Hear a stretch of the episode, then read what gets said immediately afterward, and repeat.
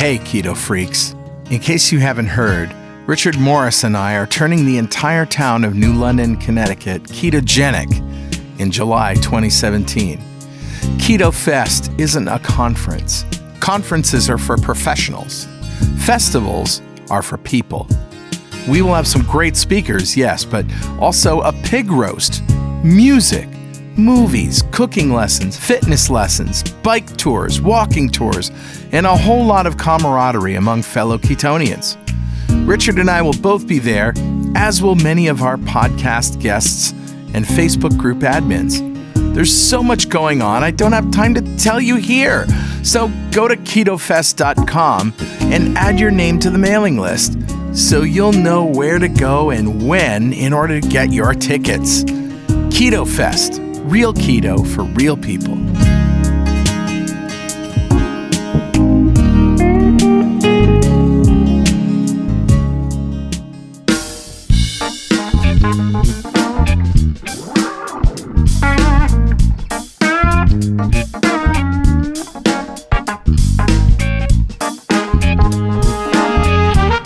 Welcome back to Two Keto Dudes. This is Carl Franklin in Connecticut in the United States. And in February 2016, I put myself on a ketogenic diet to take control of my metabolism. In just two and a half months, I managed to reverse all my markers of type 2 diabetes with diet alone. As of now, I'm 74 pounds lighter with no signs of diabetes or heart disease. Hi, I'm Richard Morris in Canberra, Australia, and I've been on a ketogenic diet for over two years. When I started, I was very sick with complications from type 2 diabetes. Within six months of starting a ketogenic diet, all of my biomarkers of disease had disappeared. I've also lost about 70 pounds and I've completely turned my health around. And this show is a document of my progress through ketosis and Richard's experiences thriving for years in nutritional ketosis. Yeah. And hopefully that might help a few people who are curious about this kind of dietary hacking. Yeah, we're not doctors. We don't want to give anyone any medical advice, but we are keen to share our own experiences. We're actually both software developers, so we're not afraid of a little technical detail, are we, Carl? Nah. we have done some research into our own deranged metabolisms and the science behind them, and we hope to share some of that research. And where possible, we intend to put links in the show notes to cite the research supporting any claims that we make. You'll probably work out pretty quickly that we're both foodies. Yeah, we are. We love to cook and we love to eat. In every episode, we both share a keto recipe that cannot be ignored. Yep. Oh, you just wait. Mm. This is a good one. Mm-hmm. So let's start podcast episode 36 Exogenous, ketones.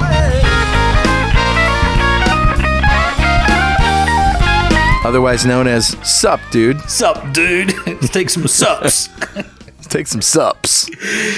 So, Richard, do we have any corrections or apologies from last week's show? yeah, we had a, well, actually, from Zdravko on our website. And he said, a small correction to your math. If you use or lose 1% of your body fat per day, after 100 days, you will have actually used about 65%. so, yes, Okay. that's true. That's a, an application of Zeno's paradox of Achilles and the tortoise. That's a good point. But uh, In other words, the percentage goes down as the body fat goes down. yeah, 1% get, becomes a smaller amount every every day. That's not quite what I meant. But anyway, uh, I take your point. Yeah. You are correct, sir. That is That math is correct. Good point.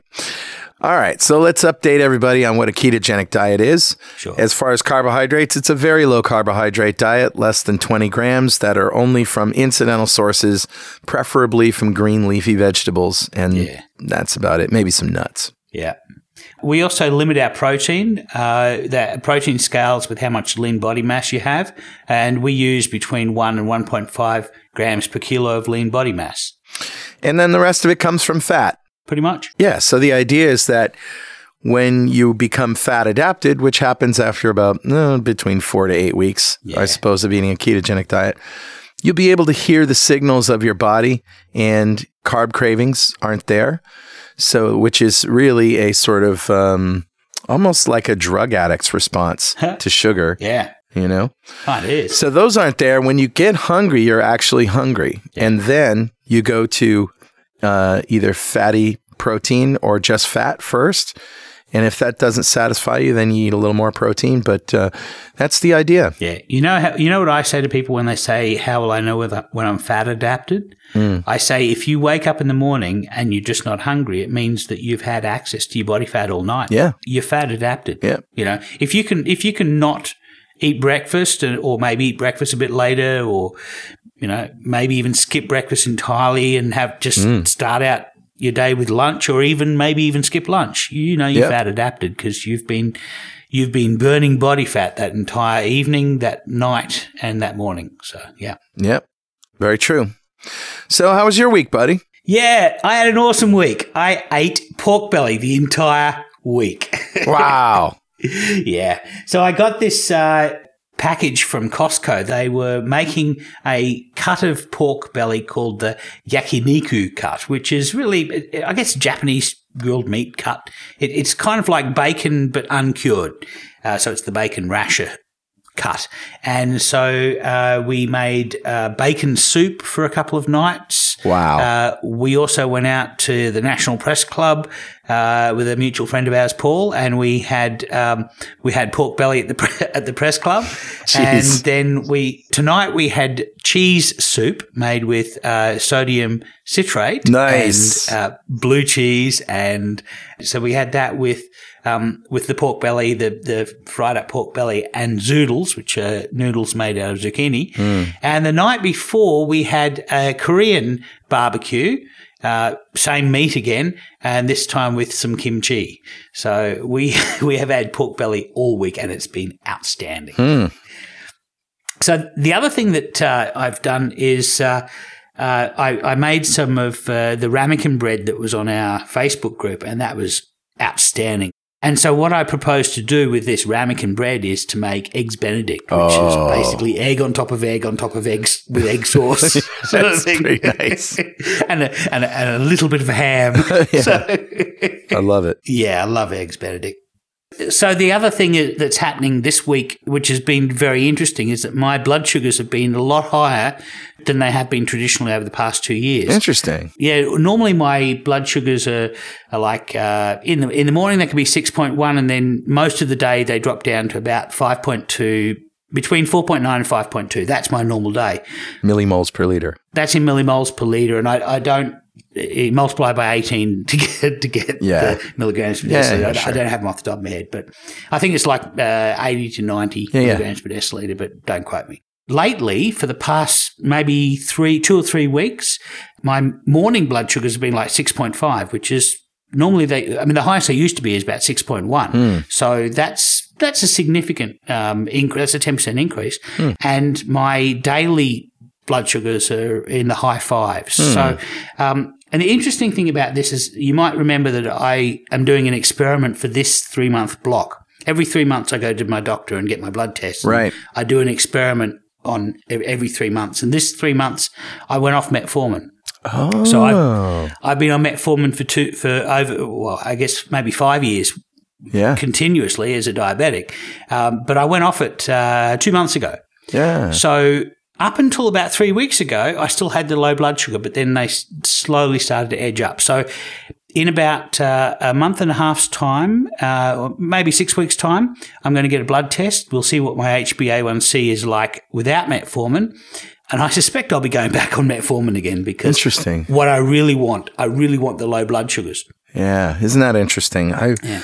I, I, I do hope we get to the bottom of it. That's, uh, it's a really interesting experiment and, and kudos to you for taking one for the team, my friend. well, I've got a plan for another experiment next week, which we spoke of last week, and uh, I'll tell people more about that as we get closer to the event, and that's testing protein. Yeah. It's really interesting. There could be a bunch of things happening here. Okay. I have this theory that, you know, when you give your body something that it makes naturally, Yeah. it tends to make less of it naturally. Right. And so you could have this thing happening where metformin is artificially keeping your blood sugar low. And so your your systems don't have to work as hard to keep that same blood sugar so low. And now all of a sudden, oh, hey, wait a minute, what's this? Uh, you know, so Yeah. your pancreas might have to work a little harder than it's used to. Yeah, the brakes are off. But hopefully, as things change and, and adjust, uh, so will your body. But uh, that's that's one possibility. Yeah, no, that's definitely true. One interesting thing that I have noticed in the past couple of weeks is uh, I've, I've started using MyFitnessPal again, which is my online food diary that I used when Mm. uh, in the first eighteen months of my of my keto progress. I used it religiously every day, and then I sort of got lazy and I just I I, I, I was eating comfortably about um, one gram per kilogram of lean body mass of uh, of protein, and that felt a comfortable level. And so I, I sort of transitioned into a lazy keto where I, I just knew what to eat and I was eating well and my, my, my, my weight was staying off and Yeah. my blood sugars were staying low and everything Yeah. was all, and, all- and all my biomarkers were coming, coming good. So, so I did that for quite a while. Now I've recently started using MyFitnessPal again on a regular basis in the lead up to this next experiment that I'm going to do. I want to have a lead in period where I can say, here's what I ate for the four weeks prior to starting this. So, hmm. cut a long story short, I've been using MyFitnessPal quite a lot. Yeah. And the interesting thing is, as my blood sugars went up, the natural amount of protein that I've been eating has increased to about 1.5 grams per kilogram of lean body mass. Ah. So I'm, I, I naturally increased the amount of protein as I was making more, more sugar. So, and that kind of makes sense that as I make sugar, I'm making it presumably out of uh, glycerol, but also out of uh, protein that's a- available. And maybe my protein stores were going a little bit low during that time. And so maybe that's, maybe that's why I increased that a bit. And you can also look at it the other way that the increase in blood sugar may be a result of, of eating more protein than you normally do. So they, one could feed the other. That's a very good point. Because we know this is a vicious cycle, right? I mean, we know that It it is. is. with carbohydrates anyway. Why wouldn't it be with protein? Right. So as you know, I'm going to do this experiment in the next block, and that's going to be eating at the nutrient reference value, and that's a low protein level. So Yeah. it's going to be interesting, and I'm going to do a DEXA scan at the at bookending that Right. that three month process. So Yeah. we we're going to know exactly how much lean body mass that I've lost Yeah. eating at the Australian reference value, and then I'll have, probably have to work out very hard to to regain some of my my lean body mass Yeah. if I have lost any.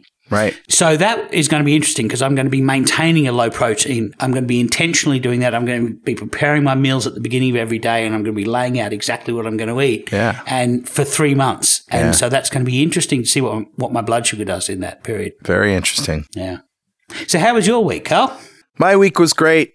I had a good time. I made another Cuban pernil pork roast. Mm, I saw the, I saw the pictures. Yeah, and I've eaten a lot of chocolate mousse and whipped cream. I basically increased my fat intake, and you know, I put on a couple pounds, but I don't care. well, it's, it's, it's, uh, it's fall time there, right? Yeah, yeah, Thanksgiving. fall, So yeah. everybody's going to be putting on, putting on a bit of body weight. Yeah, and you know, the fact is, is that it comes off easier than it goes on. Has been my experience. it's so well, you know the trick now too. Yeah, exactly. So I've just been enjoying uh, some rich food, and uh, and I'm you know I'm not craving it. Um, I'm just enjoying it. So yeah, I'll probably I'm gonna go on the Zorn fast. That'll be fun. Oh, awesome. Yeah, I'm going to do that too. Mm-hmm. On the 20th, this is on the 20th, we're going to start that. And I think I'm probably going to do a five day fast. And then I'm going to do my experiment with the, uh, with eating some protein to break my fast and, and compare it to last, Yeah. last month's Zorn fast. And don't get me wrong, I'm still low. Like m- my weight is still. I'm, I've lost 74 pounds. Like I'm I'm that's still at a really good weight. So. Uh, it's slowly going down, but you know, I bumped it up a couple of pounds this week.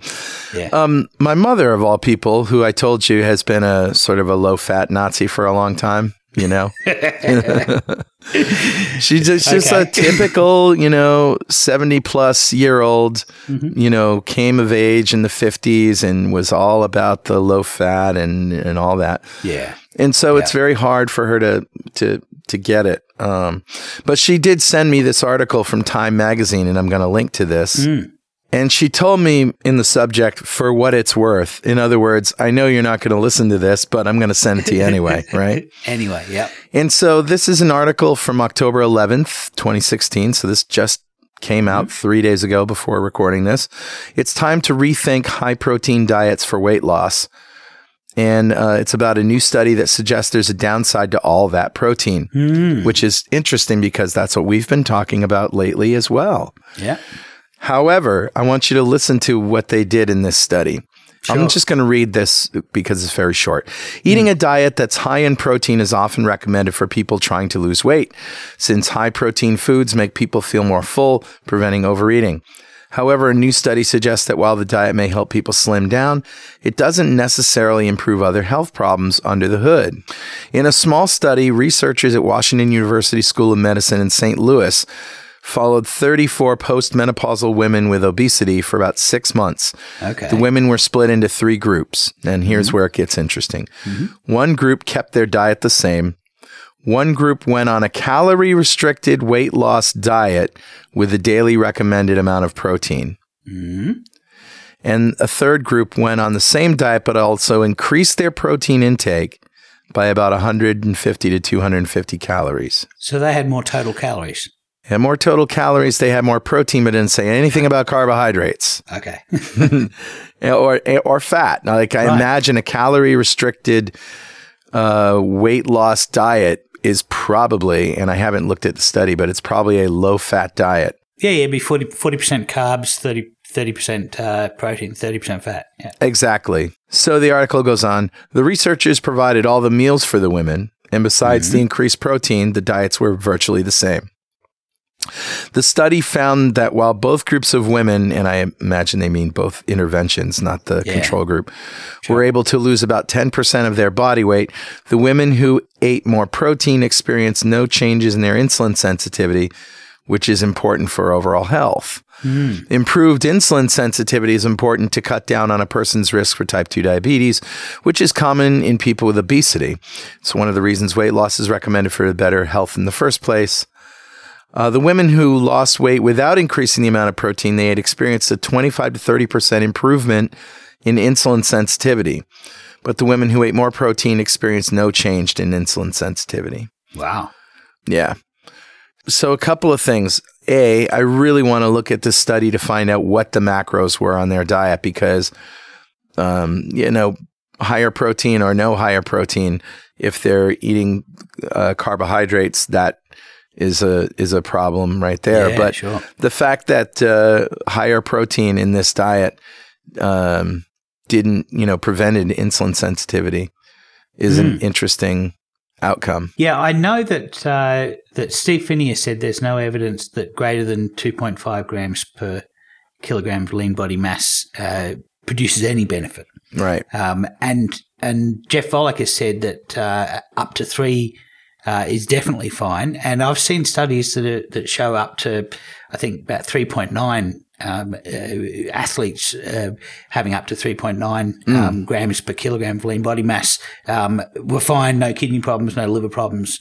There is an upper limit. Um, it's called rabbit starvation, Yeah. and that's where you know if if we if you eat only protein, um, you'll die from rabbit starvation, and that's just because uh, our livers and kidneys just can't process the amount of uh, protein that's required to create the calories that we need to run through a day. It's really interesting you brought that up. I was watching an episode of QI last night. You know what QI is? Oh, okay, With Yeah, uh, I do know QI. Yeah, Yeah, Stephen QI. Fry. Yeah, exactly. I think I'd enjoy that game. I'd like to play that. I would too. Stephen Fry is the host, and uh, I, I think they're off the air now.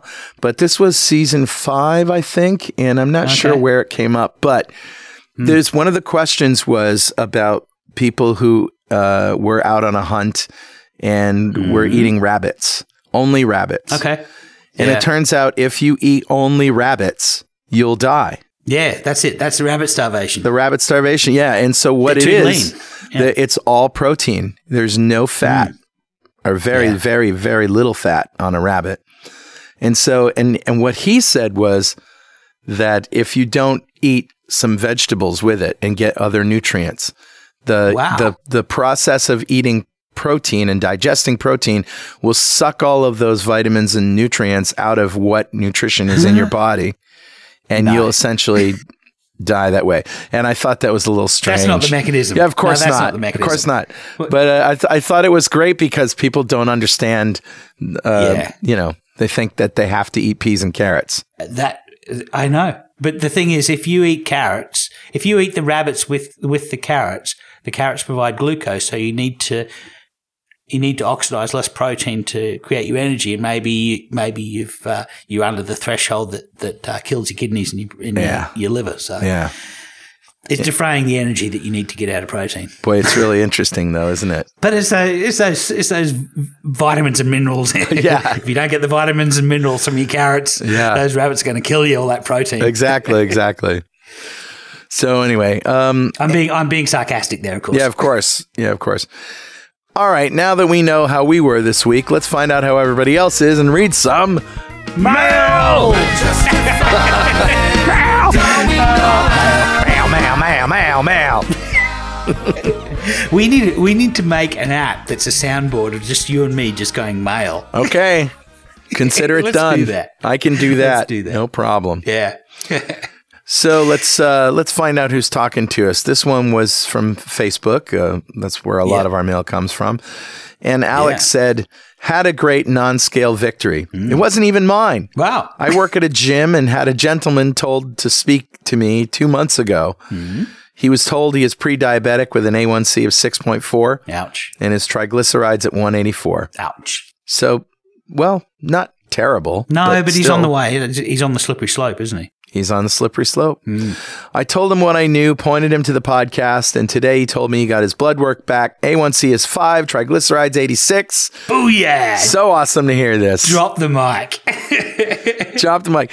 This is exactly what we want to happen with this community. We want people helping each other. That's the whole idea. yeah. Our initial goal was to try and get Carl right. Yeah. And then to help the people who are listening to us. And then once they've got themselves right, is to empower them to help their friends. The podcast is something you can point people at. Yeah. The blog, something, and the Facebook group. You know, these are all resources. And our goal is to basically start a revolution. And it's free. With, this is like Yes. a multi level Yeah. marketing scheme without the marketing or Yeah, without the yeah, money. yeah, without the money. exactly. It's kind of paying it forward, I guess. So Yeah. uh, this is awesome. Thank you very much, Alex. That's probably that made my day. That story because once we've got all of our listeners healthy, we want them to um, uh, help their friends and family. Exactly. So we have a second uh, uh, message. This one is from Keisha, and she says, "I have a question about fat." For those who don't eat pork, I see lots of pics of pork rinds and the like. Uh, what are the fat snacks to eat for non-pork eaters for religious reasons? Yeah. And we had a few nasty comments from people saying "learn to enjoy pork," which Yeah, is come not on. very helpful. Don't do that. Yeah, come on, come on, people. uh, so so I'm going to do a recipe later on today uh, during our recipe segment to show you how to make beef bacon. Ooh. Um, yeah, and it's delicious. of it's, course it is. it's as good as pork bacon. All right. I'm thinking brisket, like a smoked fatty piece exactly of it. beef. Yeah. And and sliced up fine. I mean, Yeah. it's cure cure a, a raw brisket, cure it, and I use some Australian spices, um, which may be difficult for some people to get, but we'll do that. I'll do that in the recipe. I won't go into much more detail about that. So there's other options, obviously. Um, anything with heavy whipping cream or coconut oil as a base. Yeah. There's a lot of fat bombs out there, savory fat bombs, sweet fat bombs, you know, with sweetener if you want it. Um, my Yeah. go to lately is chocolate mousse, which has proven to be a hit over and over and over again with uh, listeners of this podcast. There's one thing that I like doing when I get a chook is to to pull the skin off in one piece, and then I'll uh, you know I'll I'll, I'll roast the chook um, or cut it up into into um, into cuts and and make a casserole out of it or whatever. But I take the I take the skin and put it between two sheets of baking paper. And put those between two sh- cookie trays, and put that in the oven and cook it low and slow. Now, what do you mean by chook? Oh, a chicken. Ah, Sorry, my my Aussie came out. Ah. So if I ever say chook, it's a, it's a, it's a, it's Australian for a chicken. I gotta think that you can go to your butcher and say, "Give me your skins and fat scraps," and You would hope so, wouldn't you? yeah, and they they throw that stuff out. People hate the skin. I'm gonna try that. Yeah, I've I've gotten leaf lard before from uh, which is the the fat around the kidneys of a, of a pig Hmm. that just gets thrown away, and that's the that's the best fat, you know, on the entire pig. Yeah. Uh, but yeah, so so what I do is I uh, I use uh, chicken skin and I put it between two layers of baking paper and put that between two cookie trays. Put it in the oven and cook it low and slow. And what that does is it crisps it up, and then you can use it like crackers, which is chicken skin with the chicken fat on it. Wow. It's delicious. That is Oh, delicious. so good. Yeah, I'm like I said, I made that pernil, that pork shoulder, which is the picnic Oh, yeah. shoulder with the with the skin Yeah. on it. And the Yeah. cracklins were so good, but but they were so hard to chew. That's the problem. you really got to crisp them up. yeah, you need to you need to slice them up into small pieces while they're still soft, and then crisp them oh, later on. I'm sorry, we're talking about pork again. sorry. You know what's also good? Lamb. Yeah. Lamb is delicious. A good lamb shoulder Yeah. Would be just as good as pork Sure. or goat. I, I, I've only just gotten into eating goat. It's spectacular. Are you kidding me? Ha! Get Oh, it? Ah, it's delicious. Get it? I get it. Some of the best goat I had was in Barcelona at this restaurant called Cuatro Gatos. Four cats. Yeah, four cats. And it was a roast leg of kid, which is a baby goat. And Yeah. I, I, you know, for five seconds, I was really upset about it being a baby Yeah. goat for five seconds. And then it was, oh my tasted it, was God, it was so good. Yeah. Yeah. I love, I mean, lamb is, lamb's the same, veal's the same. Yeah. Just, yeah. Yep. All right. So, Stephen, uh, and this is our good friend Stephen. He's a friend of mine. Um, also listens to .NET Rocks, which is my programming show. And he says, Good morning, everyone. So, I have an update of sorts. I went keto a little under two months ago and have had some great success. Now, first of all, I got to tell you about Stephen. He came down to see me at the studio with his kids and his wife a couple of years ago because they just wanted to see the studio and make make some stuff. And we went out to lunch. And this was before I started keto, but after I had my diabetes. Uh, right. Yeah, so we we talked So you about knew it. you were sick. You were sick and you knew And you I was were. on metformin, and he says, "Yeah, metformin's okay. Just fatty liver. I'm worried about that." So he was mm. talking about. He's also diabetic, right? Right. And so we really sort of started talking about it back then. But Mm. then he found out about what I did with keto, and uh, I got him started. And here's here's the results. So he says six and a half years ago I converted to Judaism. Don't Mm. worry, this isn't primarily a religious post. Okay. All right. Yesterday was Yom Kippur, and fasting is a big part of participating in the day. Because I am type 2 diabetic and not on keto in the past, I wasn't able to fast. My doctor and rabbi strongly urged against it. So, for the first time in the years since converting, I was able to fast on Yom Kippur. Nice. Yeah. Hmm? For me, this is a huge non scale victory. Sure. Just like Carl Franklin and Richard Morris had mentioned on the podcast, I ran into a little challenge at about the 18 hour mark. But uh, isn't that funny how that happens? Yeah, it happens for everyone, but it's it's it's not a blip if you know it's coming. Yeah. and it gets the the more often you fast, the less less of a blip it becomes. Yeah. So I think it's just mental. yeah, probably. Well, we'll see.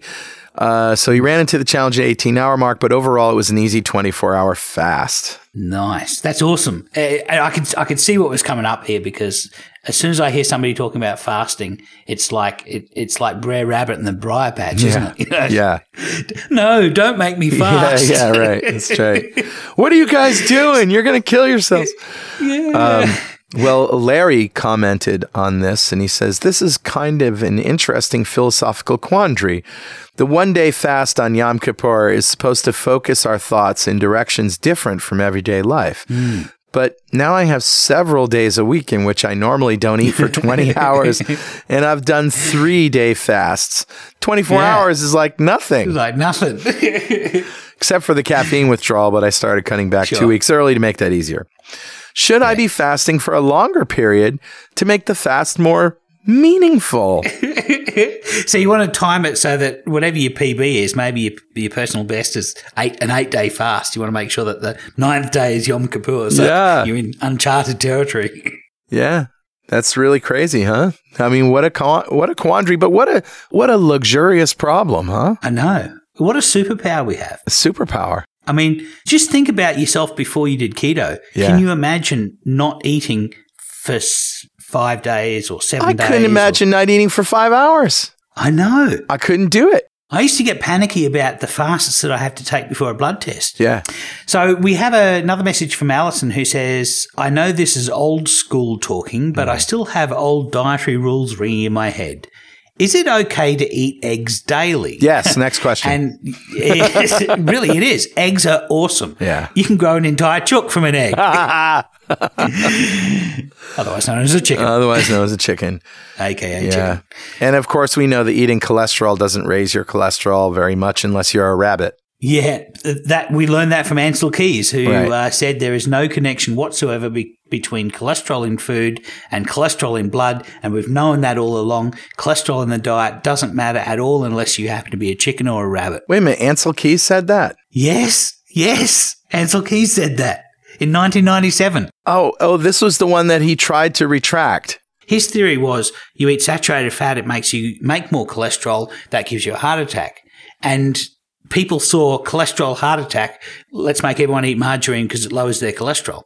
And he was saying it's not the cholesterol that you eat that causes the problem, it's the stuff that saturated fat is causing you to make. I, wow, I, I didn't know that. I mean, I mean, I guess I knew that, but I didn't. I knew that he tried to later on tell people uh, hard hypothesis was wrong, and nobody would publish it. Yeah.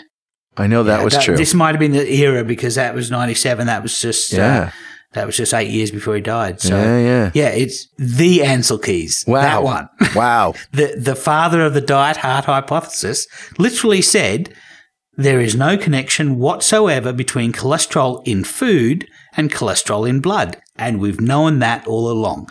Cholesterol in the diet doesn't matter at all unless you happen to be a chicken or a rabbit. In other words, a vegetarian, yeah. not able to process fat. There was science done around about the turn of the century, of the previous century, in Russia. Aniskov, I think the scientist's name You're was. talking about the rabbits. The rabbits, yeah. Yeah. He f- he fed high cholesterol food to rabbits, and they got heart disease and, Yeah. and atherosclerosis, and that, and they became a model for us to study the development of atherosclerosis because you can make them so easily Yeah. have cardiovascular disease, and the only way that that people were able to stop them from having cardiovascular disease when you fed them this food was to prevent them from making insulin. And so nobody thought, hey, maybe we ought to try this on an omnivore.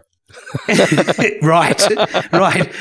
Maybe maybe we shouldn't be feeding herbivores meat. Maybe there's a reason they don't like meat because it kills them. All right. Uh, enough about that craziness. Grace says, Has anyone used or heard of this product?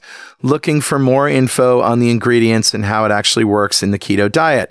And the product is Prove It, P R U V I T, keto slash I think they have an umlaut over the U. Prove it. Prove it. Prove it. I don't know. Well, um.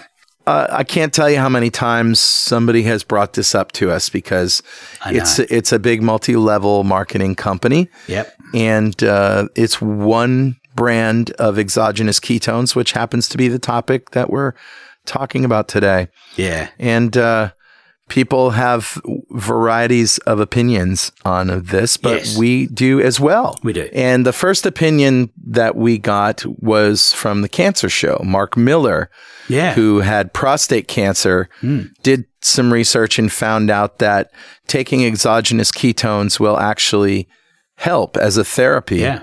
when trying to shrink uh, tumors. Yeah, see, somebody who has cancer, they're trying to deny cancer uh, the environment to live. What they apparently need to do is to get their glucose ketone index to one to one ratio. So have as much glucose as you have ketones in your body. So, um, for example, if you have uh, 3.5 millimoles of glucose, approximately 3.5 millimoles of ketones, you have a ketone, a glucose ketone index of one. Okay. That, and that's supposedly the ideal environment to d- deny cancer the, the food that it needs to, to multiply and grow. All right.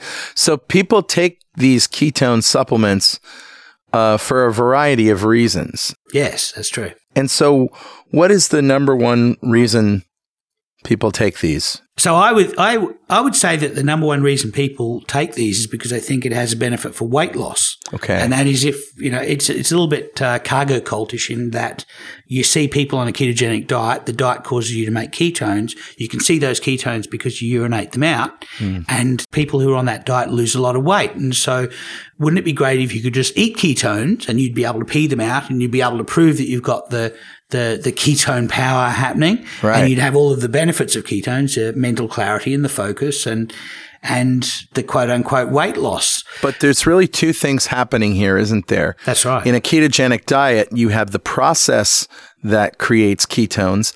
That process has benefits in and of itself. That's right. And then you have the ketones themselves as a therapy. In other words, what are the therapeutic effects of just having ketones in your blood?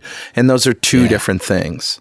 Yeah. The point for us, uh, for the ketogenic diet is not having ketones, it's making ketones. Well, it's it's both, isn't it? Well, there is some signaling involved in, in having ketones in your blood, but the whole point of uh, making ketones is burning body fat to Right. make ketones. Right. You're not going to lose any weight if you eat ketones. That's right. because you're adding energy into your system. Right. So we we all agree we want ketones because they feed our brain, they feed our organs, they they Oh, yeah. they, they are good therapeutically.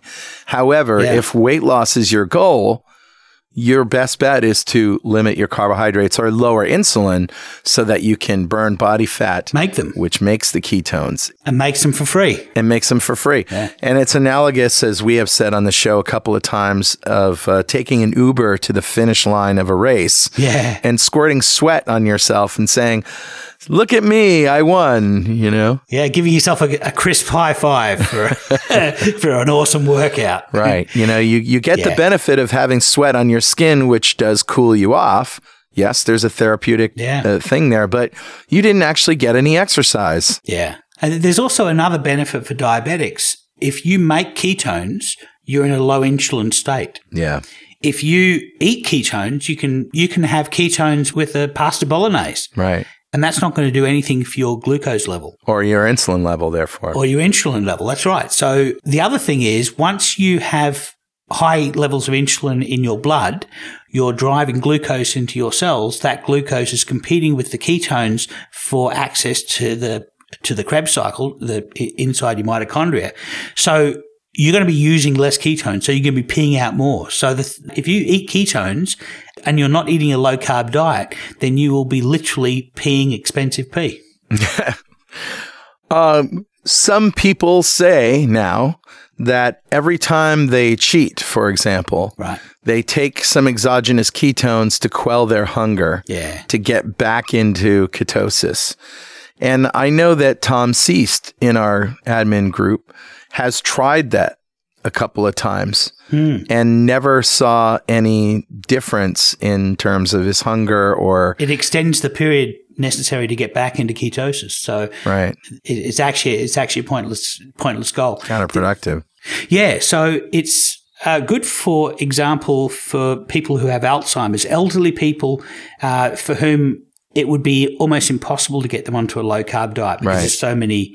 It's access to so many carbohydrates that Yeah. would just knock them out too quickly, and Yeah, then you know the uh, the symptoms set back in again. Mm. So for people who have Alzheimer's, people who have Parkinson's, for example, uh, there's very good evidence that uh, it provides a backup method for fueling their brain for when glucose is prevented from from doing the job.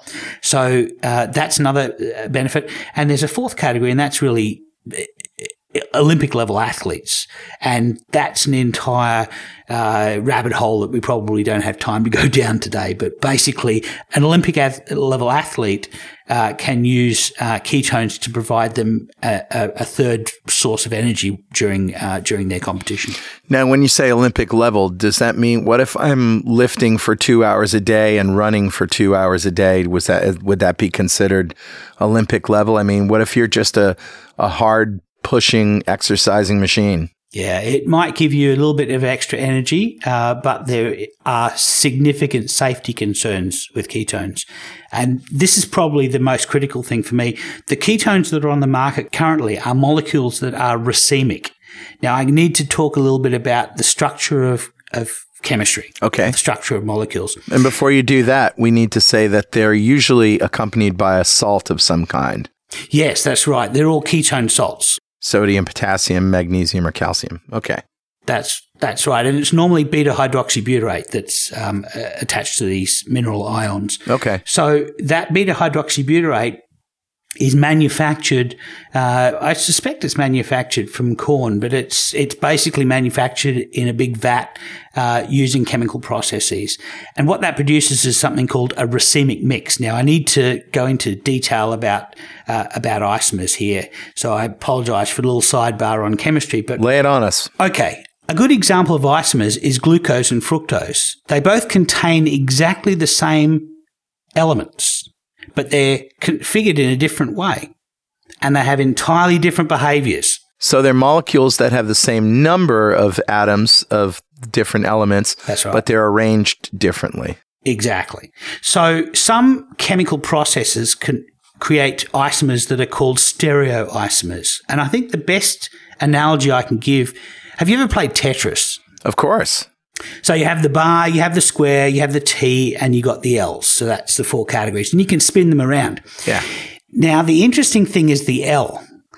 There's actually two different kinds of L's. One Right. goes bends in one direction, the other bends in the other direction. So if you That's right. dropping one of these L's down and you spinning it around, and the slot underneath it is for the other kind of L, you're going to end up with a massive big hole in your Yes. in your arrangement. Right. Yeah. It just doesn't fit, right? Yeah. So, but but it's an L. It should fit. It's an L, but Right. it's the wrong shape L. These are what you call stereoisomers. This is and, Ah. and beta hydroxybutyrate makes stereoisomers when one is the left-handed shape and the other is the right-handed shape. okay. Well, it turns out that physiologically we only make the right-handed shape of isomer. And we've evolved to make this, we've evolved to use it for energy when there's no carbohydrates in our diet. It's how we fuel our brains for, I guess, two million years. This is what we've been doing. As long as we've been eating meat and as long as we've been living away from the equator and not living on fruit and, and Mm-hmm. yeah. the like, this is, this is essentially what we, uh, we've been making the right-handed isomer of beta hydroxybutyrate when there's no carbs around. Got it. Well, the interesting thing is that these chemical processes that make this beta hydroxybutyrate make both the left-handed and the right-handed form. Hmm. And the left-handed form we don't know what to do with. So it turns out that we do actually have a mechanism for dealing with it. And I want to discuss two pieces of science here. The first is from uh, Alison Robinson and Dermot Williamson in 1980. And their study was physiological roles of ketone bodies as substrates and signals in mammalian tissue. That'll be ours. That's it. Um, uh, we are mammals. And so they say that the presently known pathway of utilization of the left handed form is different from that of the right handed form. Since beta hydroxybutyrate dehydrogenase, which is an enzyme necessary to, to use uh, beta, use the ketone for energy, is specific to the right-handed form. Oh. So it won't convert the left-handed form to be used for energy. And there's no evidence for any existence of a mitochondrial a left-handed form of this enzyme. Uh, and there's no racemase, which is an enzyme that converts from one, one form to the other to convert from the left-handed to the right-handed form. So, really, do we know about what effect the left handed form has on our physiology, or is it just discarded? It's well, they they have actually suspect they they have suggested that the pathway of utilization of the left-handed form may involve conversion into a uh, intermediary called L-hydroxybutyryl CoA, and then that can be oxidized into uh, L3 hydroxyacyl CoA, which can can then be used to form acetyl CoA, which is the basically it turns back into the fuel, goes back into the top of the process, and then gets passed through as fuel. So there are four different steps there involved in converting this weird alien left-handed form of beta hydroxybutyrate into something that we can use for energy. And are most of these products uh, containing both, you said, in equal amounts, Yeah. both left and right? They have, yeah, 50-50 mix. Okay. And if they say beta hydroxybutyrate, then it's a 50-50 mix. If they say D hyphen beta hydroxybutyrate, then it's just the correct physiological form. Then it's the right handed. It's the right-handed one, yeah. Okay. So uh, there's another study also by Brunengraber who did tracer experiments where he did a radioisotope trace on the L form, which is the weird alien form, and he was able to watch it go through and, and see it come back out as acetyl CoA, which is the generic form of fuel, and then go into the system to be converted into energy. So we know that in small amounts, at least in the amounts that were done in the tracer experiments, that that actually does happen. So it turns in energy, but it doesn't give you the therapeutic benefits that uh, the, is the reason that we take ketones in the first place. Yes, potentially it may. We're not sure. Nobody's done the test. Oh, okay. There's got to be a lot of money thrown at this to actually know that for a fact. And there's not a lot of money involved in this other than multi level marketing schemes, apparently. So I've got a few questions about this. And the first question is Can the pathways that we're talking about here handle caloric amounts? Right. We know that we can radioisotope tag a couple of molecules, push it through, and see what happens to them. But we're talking about sort of 80 grams a day of beta hydroxybutyrate that you need to run your brain. Yeah. So, you know, c- can these pathways handle that kind of amount, a caloric amount of these things? Um, and the other question is, what is that displacing? I mean, what were these pathways doing previously that now they have to deal with alien uh, beta hydroxybutyrate? And then the third thing is, is there any contention for transport that could impact other critical molecules? So maybe these things coming through the gate are stopping other things coming through. So there's three questions that nobody really knows the answer to. And it would be ve- extremely expensive to do the science to know this for a fact. Mm. So all we really have is we know that people aren't dying when they eat this stuff. So it's mm-hmm. probably safe. Mm-hmm. And it, there's been three incidences where um, it's been given to kids who would have died otherwise if they didn't have some energy from, from ketones. And th- they had a special disease where they needed, this was the only way they could get energy. Well, okay. And, and they were given this racemic 50-50 mix and they didn't die. So, you know, that's, uh, so obviously they were getting energy, required Okay. energy to survive from it. So So our position based on this science is that if you're trying to be in nutritional ketosis to lose weight and to reverse type 2 diabetes, that you're better off just going on a ketogenic diet absolutely. and letting your ketones happen naturally for free. as, you say, this is like spraying some sweat on your face and, and giving yourself a crisp high five for a mm. great workout. You know, it, you haven't, you haven't worked out to get there. And it's not really a moral issue. It's more of a biochemical issue Yeah. that if you produce ketones because you have low glucose, low carbohydrate coming in, your blood sugar is controlled by making your own glucose. And so for a diabetic, this means that you get uh, glycostasis. You, you, you don't have high excursions of blood sugar. If you eat ketones to get, you know, the mental clarity and focus and appetite control, Sure. but you still have high insulin, you still have glucose going all over the place, you've got none of the benefits for a diabetic. And as far as I'm concerned, as a as a type two diabetic myself, um, the biggest benefit is glucose control because you know toes are better than French fries. Um, hey, and Carl's wearing the shirt I'm, right wearing, now. I'm wearing the shirt. so, is there any form of ketones that we should be eating? In other words, uh, taking exogenously, or we can to assist in our uh, weight loss? Yeah, I think there's actually, other than making it yourself, there's actually two other sources of ketones that I think would be appropriate to eat. And the first is there are some ketone esters that have been created that are only the D form of uh, beta hydroxybutyrate. It's an ester with a butanediol, I believe, molecule. Oh, uh, I'll errata this if I got it wrong, but basically that butanediol then two of those molecules will combine to become a third beta hydroxybutyrate. So, so two molecules of this um, uh, ketone ester becomes three molecules of beta hydroxybutyrate. There was a post by Chris Kelly, who's an elite level cyclist who also podcasts, and he says that he took some uh, of this ketone ester from, I believe it was T delta S um, uh, ketone ester, but it was the one made by Dr. Veech and Clarke from uh, from Oxford University, and uh, his ketones went straight up to 6.2 millimoles per liter uh, within seconds after taking this, and it was like rocket fuel. Whereas when he took the uh, the other product, the salt, it went up to 1.9 millimoles per liter. So that indicates that he's getting basically three molecules where he'd only get one molecule with the other. So um, that's probably indicates that the the ketone salts are probably a very inefficient form of ketones anyway. Um, Safety issues aside. these particular ketone esters have been shown with uh, for UK rowers, Olympic level rowers. Uh, they were able to establish a two percent increase in their personal best performances on indoor rowing machines. So you can imagine if you go to an uh, to an Olympic level performer and offer them a two percent increase in their performance, you know Yeah. that that it's a no brainer. No really, brainer. You know, so all you need is and- two and percent edge to win.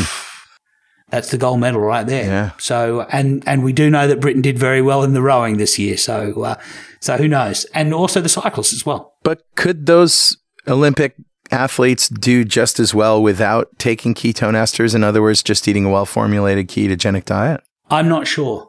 I'm not sure because I th- I believe that they're both they're using both glucose and ketones and fat as sources of energy. They have all three sources in abundance when they do their, and it's the same with the uh, the Tour de France level uh, cyclists. I mean, the, these guys, the fat adapted cyclists who are doing this, are, are also taking uh, gels which have got um, carbohydrates and All right. and they're filling their glycogen beforehand. So that's that's one mechanism, and the other mechanism. So the ketone esters is one that I would recommend. Yeah, and the yeah, other yeah. me- mechanism is eating medium chain triglycerides, Like coconut oil. like coconut oil or Yeah. like uh, MCT oil or uh, brain octane. So. Um, and the, the, the mechanism for how that works, you're not actually eating ketones, you're eating fats. But these fats uh, that are medium chain or small chain fats, they go straight to your liver. Yeah. So I need to have a slight sidebar to discuss how fats get digested. Okay. We could probably break down fats into two categories, medium and short chain fats and long chain fats. Right. Let's call them the shorter chain fats. The shorter chain fats, they go straight across the gut wall. They go straight into the portal vein, nothing but liver. So they go basically go straight to the liver and then they get processed by the liver and the shorter chain fats all go straight into the mitochondria of liver cells.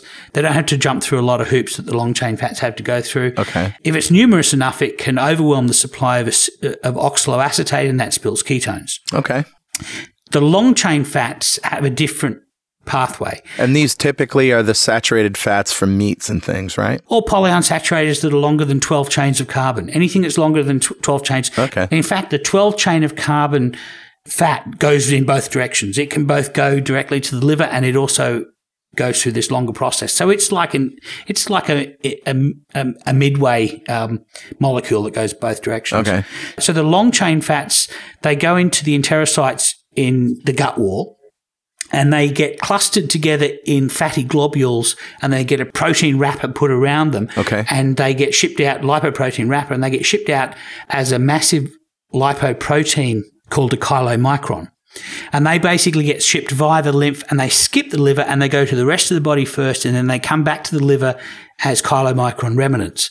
And the other important thing about these long chain fats, so they, they don't go straight to the liver, they go to everyone else first, and they Yeah. go to your fat cells. And your, if your fat cells are buying, they'll pick up. If uh, your muscle cells are buying fat fatty acids, they'll pick up as well. Okay. So any any any consumers will will will suck the fat out of these uh, chylomicrons, and then whatever's left over goes to the liver for processing. Got it. And then the liver gets to look after it. Now, the other interesting thing about the long chain fats is that when insulin is high, mitochondria can't get these long chain fats in there. It requires something called a carnitine shuttle, which is inhibited by insulin. So if you're, if you have sugar in your diet, you can use all those medium and short chain fats. They'll go straight in. They're not inhibited, but your long chain fats won't be able to be used for energy. And because really, you, if your insulin is high, your job is to use all the glucose first. That's, Right. That's why insulin went high. So, um, so the thing about these medium and short chain fatty acids is that you can use these even when you have high insulin, high glucose. And so I would recommend for people who are going through the process of keto adaptation to eat coconut oil or brain octane or uh, any of these uh, medium chain MCT oils uh, in the early stages because you can still make ketones even though you have, you know, moderate levels of insulin. Okay. I guess you could think of uh, the medium and short chain fats a little bit like glucose is compared to where, where long chain fats are more like your starches. So Got it. It's a little bit more effort to break them apart and, and utilize them. Okay. All right. Well, so that, you know, it's not a completely black and white issue then, apparently. No. Well, I would certainly, I would certainly supplement with coconut oil. In fact, I do right now. Yeah, I, so do I. I will eat coconut oil, and that will give me a lot of the benefits that I would get if I had uh, ketones. If I if I was eating ketones, uh, I, I'm going to get those benefits just from eating coconut oil, and it's cheap, and I know that it's going to be the right kind of ketones too. Yeah. So there is something else we need to address, which is the whole multi level marketing aspect of this. Oh yeah, We consider people who are pushing this, uh, these exogenous ketones in our Facebook group spammers. absolutely. So don't do that. Yeah, don't. That's a good way to get kicked out of our group. we've we've been playing whack a mole with uh, Yeah. with uh, people because every they're all trying to sell ketones to their friends, and what they're doing is they're conflating the benefits of making ketones with the fact of having ketones. So the theory is, you know, you eat these ketones, hey, you pee them out on a on a ketone stick, it turns dark purple. Yeah. Yeah, give yourself a high five because you're obviously losing weight. Well, no, you're not. There are other groups that you can go to where, you know, the application of ketone therapies would be appropriate, like uh, dementia, Alzheimer's, cancer, Absolutely. uh, or Olympic athletes. And, uh, Yeah. you know, go there. I would recommend waiting until the uh, physiological form of ketones are available on the market, the ketone esters. Yeah. All right. Well, we're running a little bit long today, so let's get right to our recipes. Recipes. recipes. Recipes. All right, dude, you're first. Beef bacon. Beef bacon, yeah. We made a special order the other day from our butcher for an entire beef belly. And we cut it into slabs and put it into culinary trays. And I guess we, it was about uh, a kilo and a half per tray. And we used the same method that we used for making bacon, which you can also find on my on my blog. Yeah. So we cured it with Prague powder number one, and we used various herbs to rub into it uh, to impart flavour. And uh, one we rubbed with uh, two Aussie herbs, uh, native bush spices. One is called lemon myrtle, which has kind of got a flavour like lemongrass, but Okay. it's like lemongrass times 100. Ooh. It, it, it, and it, it's just leaves of what looks like a gum tree, and these things just smell is just spectacular. So it was like this lemongrass, and then we used. Uh, the other spice we used was roast wattle seed, which is uh, the wattle is actually Australia's national floral symbol. No kidding. Uh, but Uh, it is. And these are going to be almost impossible for you to find in America. I apologize for that. So we did the lemon myrtle and roast wattle seed. We did a plain one, which is just salt. And we did a third one, which was a mixture of four different kinds of pepper. We used black pepper, or I guess pepper berries, Szechuan pepper berries, green pepper berries, Ooh. and an Australian native pepper berry called the pepperberry. I know, I know, but it's a it's a it's a highly potent form of pepper. But um, Ah, so uh, so then we smoke them in a hot smoker, um, and that's optional. You don't have to have a hot smoker to make bacon, but it a smoky flavour in bacon is delicious. that's the whole idea. Smoke it. It is. So we smoked those for about 30 minutes and then we put it in an oven and we cooked it low and slow. And that made beef bacon. And I tell you, it's almost better than uh, pork bacon. It's Wow. delicious. Nice. So what have you got? Well, Richard, today starts a series of recipes for U.S. Thanksgiving. Oh, it's my favorite uh, Yeah. holiday from America. Me too. Yeah. I just eat everything. I, I miss Thanksgiving. It was the, the one event that I feel that was unique about America that Australia's never really had. What we have is we have a day called Boxing Day, which is the day after Christmas. Yeah. And that's when all, all of your family come and visit and you eat leftovers and you watch sport. Right. So it's kind of, it's kind of like Thanksgiving. sort of. Well, and the Canadians do it in October. They have their Canadian Thanksgiving in October. yeah. But there's specific foods for Thanksgiving, isn't there? There are. And here are the typical foods, right? A roasted turkey. Mm-hmm. If you're Italian, however, they do lasagna. Really? Yeah. Huh. But I'm talking about early Thanksgiving. I'm talking about your traditional turkey, stuffing, mashed potatoes, squashes, Mm. uh, Oh, veggies like Brussels sprouts or beans. Yeah. Um, you know, There's a harvest food, right? yeah, it's harvest food. Exactly. Exactly. So I won't get into the history of Thanksgiving. I'm just going to talk about the food. So I thought about this and what would be the most obvious place where you're going to miss carbs the most? Stuffing. Oh, of course. I mean, mashed potatoes, okay, but we can do a cauliflower mash and approximate sure it. can. But stuffing is one of those things that's like, oh, geez, how am I going to do stuffing? Mm. So the answer is Mahler's low carb bread.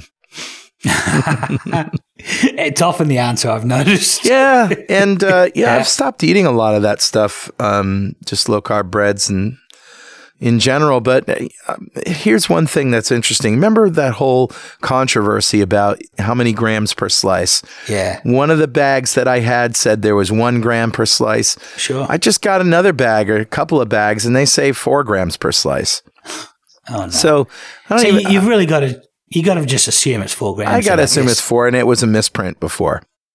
All right. And I'm not going to give you any hard numbers here because I found that my best food comes when I eyeball it. And I'm sorry, but that's just the way it is. You want exact amounts, just experiment. You'll know, Yeah. right? So the first thing I do is I cut up mushrooms and carrots and celery right.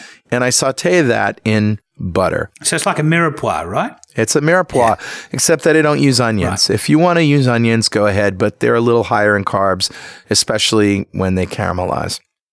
Yeah. So I don't do that. I do. I use onion powder, however, Mm. and I put some salt and pepper in there. But a whole stick of butter, you know, maybe four cups of chopped vegetables, maybe. Yeah. Okay. I'm I'm guessing. And then you want to take some Mahler's low carb bread and toast it. How much? I don't know. How much is in a bag of stuffing? Maybe a whole loaf, maybe a half a loaf, maybe Right. Nine pieces, 12 pieces. I, I don't know. Just try it and toast it up nice and crisp. Okay. And then you want to chop it into croutons. So cut it both ways until you get these little squares. Yeah. Now, I want you to go buy some herbs, some fresh sage Mhm. in particular, but also a little bit of thyme, a little bit of rosemary. Chop that up, throw that in your mirepoix. Mm. Now, take some sausage, some sage sausage. Jimmy Dean makes a really good sage sausage. Mhm. And, you know, crumble that up and, and fry that and add that in. Now, you need some bone broth. And I would use bone broth, uh, or you can use chicken stock. It doesn't really matter. But if you Sure. buy chicken stock, buy it without salt Yeah. because you want to Add your salt into taste. yeah, yeah, want to add your salt to taste exactly. So the whole idea is you heat up once the mirepoix is all sautéed and uh, nice and translucent. It's reduced down. Yeah. You add the chicken stock to that and warm that up, and then you pour all of that onto with the sausage onto your croutons and mix and mix and mix and mix and mix. And how much? Yeah, you're gonna have to just eyeball it. I'm sorry, but uh, I, I always eyeball. I've never ever made stuffing from a recipe. I just eyeball I. I guess it's not. It's not really not going to matter. It's No. not going to matter. The ratio is not going to matter. No, Um, you put more gonna- stuff in, you're gonna have more stuff. And you don't eat a lot if you if you, this is something to feed both your carb conscious and carb ignorant That's right. family members Yeah. because they're not going to know the difference No, they're not. yeah I made it last night and it was so good. Now, my Mm-hmm. wife, she loves stuffing. In fact, at Thanksgiving, she doesn't eat turkey. She eats stuffing. right That's it. Yeah. Give me some stuffing. you actually use it to stuff the bird or do you just cook it in the pan Well, last night I cooked it in the pan. But how Yeah. I normally do it on Thanksgiving is yes, I stuff the bird, but I also leave some outside the bird because it gets really crispy and golden delicious. yeah all the fat rendering off the bird Yeah, Mm. that crispy stuffing is is just absolutely wonderful. nice And if it doesn't have enough butter, add some more. Mm, oh, there's one ingredient that I forgot to mention in the stuffing. okay Garlic. garlic Crushed Yes. garlic to taste. yeah Four or five cloves maybe? you, do you put that in while you're making the mirepoix or you put it in at the end Yeah, I put it in a little bit after the mirepoix has started because I don't want the garlic sticking to the bottom of the pan and burning. sure So and you and you and you want to cook out the heat a little bit in the garlic Yeah. mixed through the mix. Yeah, You're right. Sure. Yeah, you do want to cook it, but it, essentially it's going to be over low to low medium heat. So you're not Yeah. going to heat it up so hot that anything's going to stick and burn. Nice. And of course, you know, a whole stick of butter because, yeah. Oh, olives too. I got a can of black olives. I can't believe I forgot the olives. Obviously, I don't have the recipe in front of me. This is one of the downsides of winging it, kids. Um, yeah, a can of sliced black olives, throw those in there, and that just adds a little more fat and a little more salt and just lovely. Nice. Yeah. Yeah. That sounds good. So that's what I got, Richard. That's awesome. Well, that's uh, I'm going to actually try that recipe. So I need to get a turkey though, because it's very difficult to get turkeys in Australia. Yeah, I'll ship one to you. Try you. with an emu. yeah. Try and stuff. The- the Here, problem birdie, birdie, birdie. Uh, I know the, the problem with stuffing an emu is they're fast buggers. Uh, you need to get a rocket launcher. yes. So, of course, if you have anything that you want to tell us, something we said wrong, something you don't agree with, or some more research that you found to support or refute anything we've said, send it by email to dudes at 2ketodudes.com or post it on our website. And you can follow us on Twitter at 2 Keto Dudes, on Instagram at 2 Keto Dudes. And of course, if you want to join our Facebook community, it's fb.2keto.com. Our recipe archive is at recipes.2keto.com.